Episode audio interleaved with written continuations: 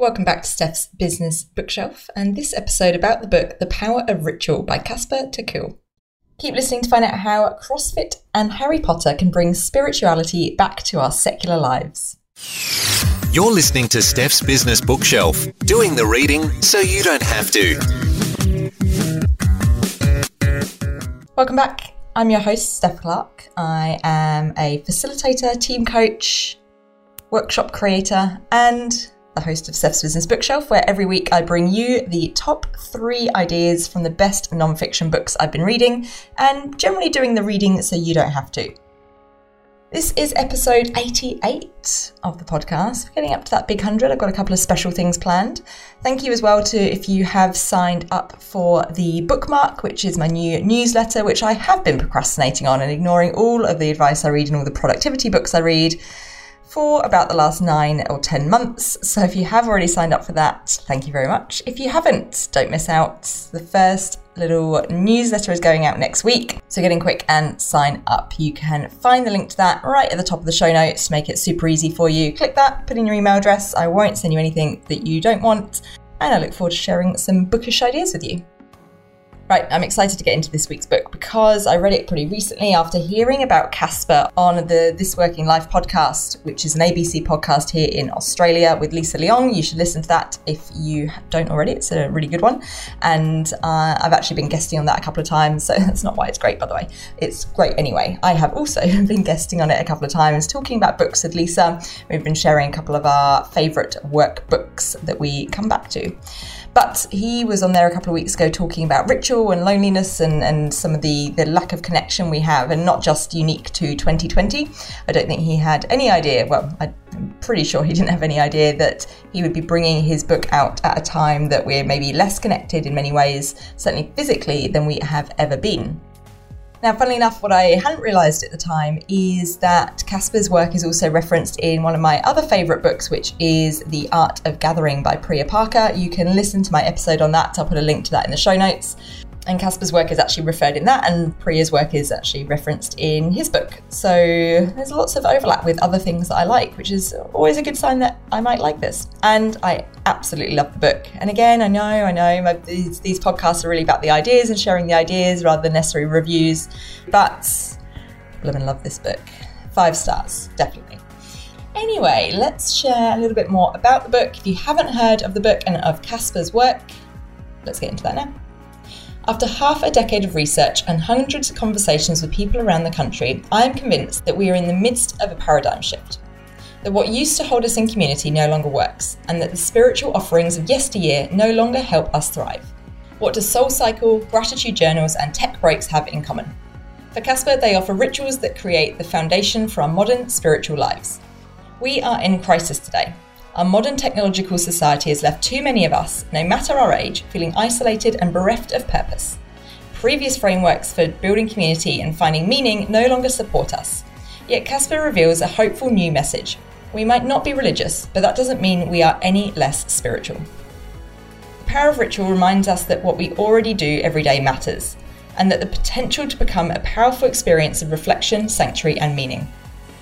And that's a little bit about the book taken from Amazon a little bit more about the author.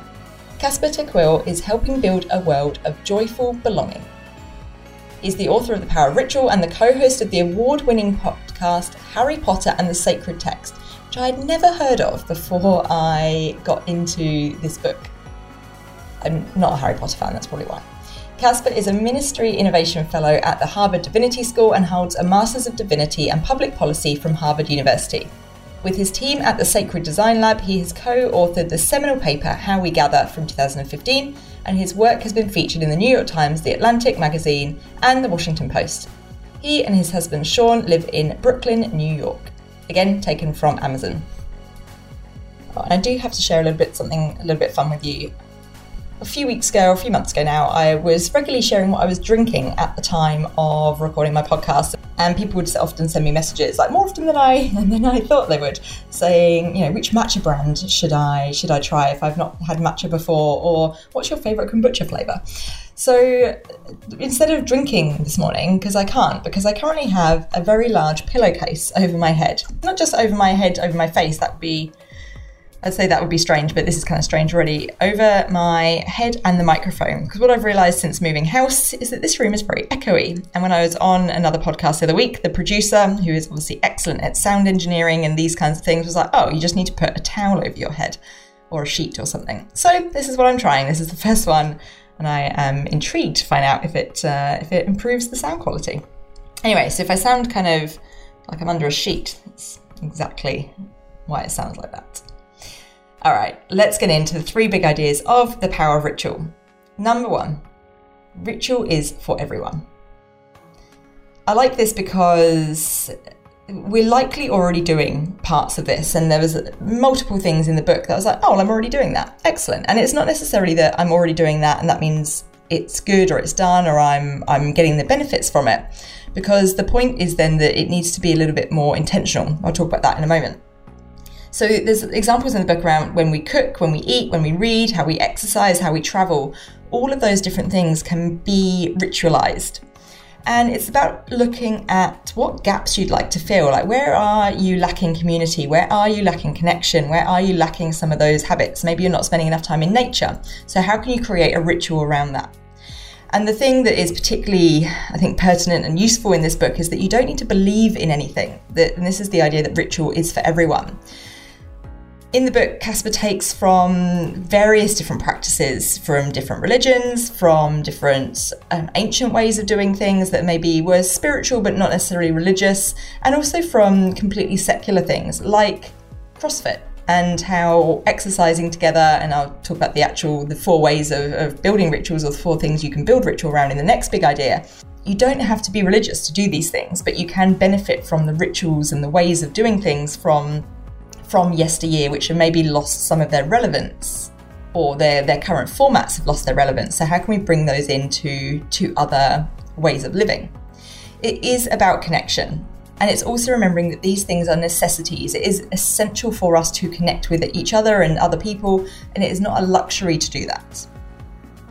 Now, the, the point about not having to believe in anything, I personally found particularly appealing because I am not religious. I consider myself an atheist. So, some of the even language around spirituality, I'm like, mm, mm, I'm not sure how that really resonates with me. So this book was also really helpful from a personal perspective in in kind of you know demystifying, pun intended, uh, the idea of spirituality and and and what that can actually mean. So that's big idea number one. Ritual is for everyone, and you're likely already doing parts of it. So it's about pinning down which bits could be a little bit more structured in some ways. Big idea number two, and this bring this actually makes up the, the format of the book, is the four types of ritual. Number one is connection with self, and then the, the elements of that are sacred reading, or the ideas from that are sacred reading and the Sabbath. Sacred reading is about generally picking a fiction book and and reading it as if it is a sacred text. And this is exactly what Casper and his co-host Angie do on their podcast, Harry Potter and the Sacred Text. Uh, they they read it chapter by chapter and, and really analyze each paragraph. Think about how the characters are feeling, what the impact is on their life, what are the different imagery things that are being used by by J.K. Rowling in the in the book. So this sacred reading is about picking generally, and they said, you know, they did say generally a fiction book, not exclusively, but generally a fiction book, and maybe once a year or at certain times, using that book to to come back to and almost anchor. The other point on connecting with self is the Sabbath. Now, this is something that I have actually tried since hearing about Casper talking about it on the podcast and then have honed a little bit more since reading it in the book. The idea of the Sabbath is that, and he uses the, the traditional Jewish Sabbath, which is from sundown on a Friday evening to sundown on a Saturday. That's not necessarily when you have to do it, it could be, could be another point. But the idea is for, for him that you actually use this time to connect with yourself. That's what this whole chapter is about connecting with self and for him that means doing a tech bit of a tech detox. So he uses that time to put his phone away put his technology away switch off light he for him he light he marks that time with intent and coming into that sabbath with by lighting a candle and singing a little a little song. I don't do that by the way so in case please don't contact me and ask me what song i sing. I do not sing a song yet though maybe that will come and and really uses that time to to do the things that he would love to do and, and, and, the stuff that you know we all say we would love to do but never get round to because we get distracted by other things. So he uses that time to connect with himself to maybe go for a walk maybe do some reading but reading more for pleasure and really just just allow himself to be himself which i like. So i've been doing this. I've been calling it analog saturday.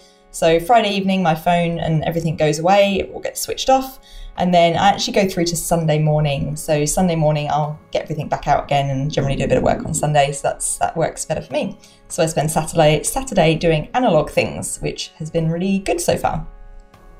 The next, the second of the four types of ritual is connection with others, and he puts that into the two categories or suggests two categories of thinking about eating with others and working out with others, and gives heaps of examples of how those two practices have brought groups together, families together, and people have found unlikely solidarity and camaraderie with other people through those two quite simple acts. And this is where some of the, you know, you see almost like the cult like status of things like CrossFit, of Soul Cycle, of some of these other exercise groups in particular. And it's because of that connection, it's the community that is created in those boxes, those gyms, those groups is hard to beat. And having been part of those types of places before, I can certainly attest to that. And it really made me miss it as well. And, and obviously, being in lockdown at the moment, those things aren't available currently. Uh, I've obviously still been working out, but I it really reading those things really made me miss that that community, that membership of being part of something bigger when you're doing something like some pretty heavy exercise in particular. So, eating and working out is a great way of connecting with others. Third part is connection with nature. And the three things that he suggests for that, or three ideas he gives for that, are a pilgrimage, celebrating the seasons, and reimagining us and the natural world and the relationship between those things, which is obviously pretty connected. I particularly liked out of those three, I particularly like the idea of the seasons and using that as a really great way of actually bringing people together for eating together. I thought that was a really nice way of kind of combining a couple of them, connecting with nature, eating in a more seasonal way and then using that to actually create really great ways of connecting with other people to celebrate the, the seasons. And then the fourth and final type of ritual is connection with the transcendent. And the, the idea for that one was prayer. Now, I've got to admit, when I got to that chapter and I saw connection with the transcendent and then the idea being prayer, I thought, oh, this whole book has been a lie. It's been a trick. It's been trying to make me religious this whole time. Now, I definitely would need to reread that chapter a couple of times to, to really make it sink in for me. But the, the bit that has really stuck with me is that prayer doesn't need to be to someone, it is a conversation with yourself, and it can almost be a way of, in some ways, journaling out loud or doing your gratitude out loud and, and having some, some of those conversations with yourself in, in a form of prayer. I think the, the challenge is that these, these words are so associated, obviously, with religious practice it's very hard, and I certainly find it very hard to separate them into its almost its fundamental principles of what is it actually doing. It is a way of connecting. It is a way of really being close to how you're feeling and, and thinking about life or thinking about other people or whatever it needs to be. So that is one that's funny after doing. You know, I always found it a little bit too too easy with the other three. You're like, oh yeah, I can do these some of these things, and I can see how that would really benefit me, and not doing it for the sake of ticking a box and just doing it, but doing it for you know to, to benefit you know and fill in some of the gaps in my life. And then I got to that last one. I thought, oh yeah, maybe not Casper, maybe a bit too far. But I'm looking forward to going back to that one after putting some of the other things in place and and giving it a go. So we go, that is the four types of ritual the connection with self, connection with others, connection with nature, and connection with the transcendent. Finally, big idea number three is the permission to be creative. There was a really interesting point in the book that I've talked about a couple of times with people actually, because it really stuck with me around the difference between tradition and convention. And that convention is the death of tradition because it's black and white, it's dull, it's the systems and the processes and the formalities that get in the way of what things actually mean or meant and could mean or be.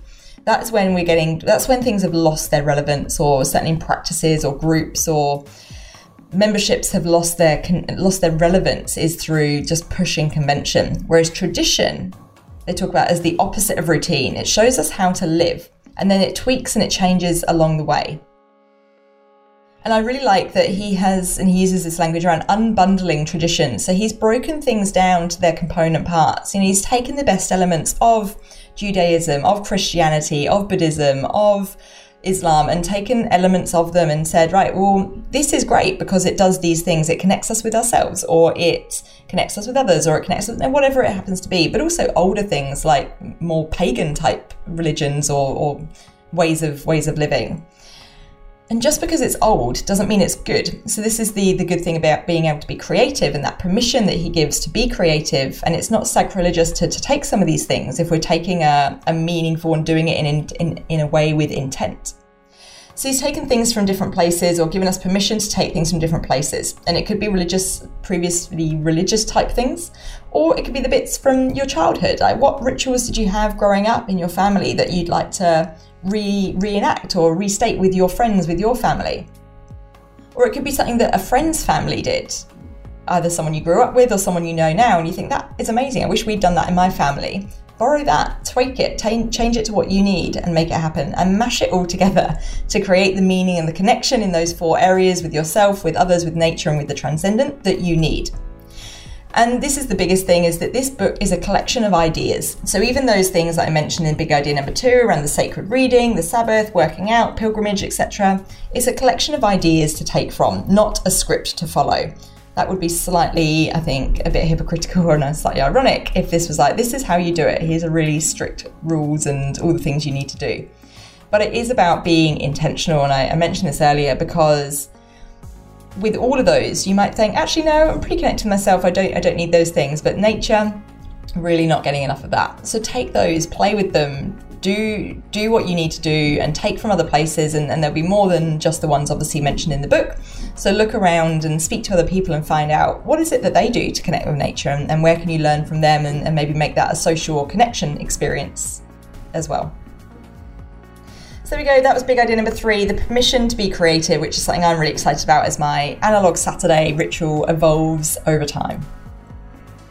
So we go, three big ideas from the book The Power of Ritual by Casper ter Kuile. Number one, ritual is for everyone. Number two, the four types of ritual. And number three, the permission to be creative. I hope you've enjoyed this episode and found it useful. If you have, if you've read this book, I'd love to know. If you've got questions, I'd also love to know. All my contact details are in the show notes as usual. But otherwise, until next time, happy reading.